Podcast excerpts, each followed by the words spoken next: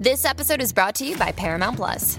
Get in, loser! Mean Girls is now streaming on Paramount Plus. Join Cady Heron as she meets the plastics in Tina Fey's new twist on the modern classic. Get ready for more of the rumors, backstabbing, and jokes you loved from the original movie with some fetch surprises. Rated PG 13.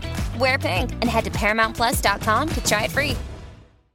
Carolyn, Mississippi, you've got the money pit. What can we do for you today? I have a floor that's sinking in, a hallway, and a kitchen.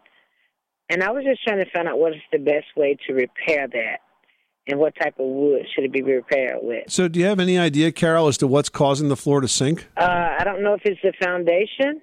I don't know if it's the it's the foundation because it's in Mississippi and there's a lot of moisture there. And for some reason, the homes there really look, you know, look run down and stuff. And, and I always and I did research and it's because it's so moist there. But uh, the house is really, really old, so I have no idea what's causing it. Is the floor a wood floor? Yes, it is. And is it over a crawl space? Uh, no, it's not over a crawl space. Is it over a basement? No, it's not over a basement. It's like on the uh, foundation part of it. Yeah, okay.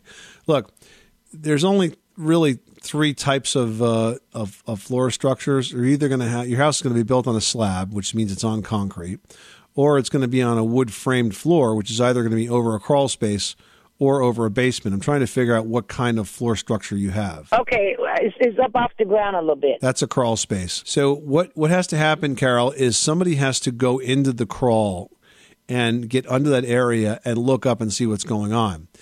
If you have a lot of moisture, you could have some rotted beams there.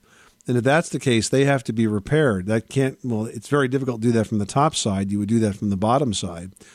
Uh, and then once you know what the cause of the sagging is, then you'll know how to approach it. But let's say that you found that there was a beam that was decayed. Well, what would happen in that case is you would put a new beam next to it. So if it had one bad floor joist, you'd put another one next to it, um, maybe even one next to that. So you'd kind of sandwich the bad beam in between the two good beams, and that would straighten that out. Once the structure is repaired, then you can go in from the top side and repair any remaining decay, like if it was the wood, uh, plywood subfloor or something of that nature. But you got to start with the structure, which is what's underneath there, to figure out why the sag has occurred, why this area is sunken in. And once that's uh, resupported, uh, then you can move to the top side. Does that make sense? Make a lot of sense. Thank you. All right, Kara. Good luck with that project, and thanks so much for calling us at 888 Money Pit.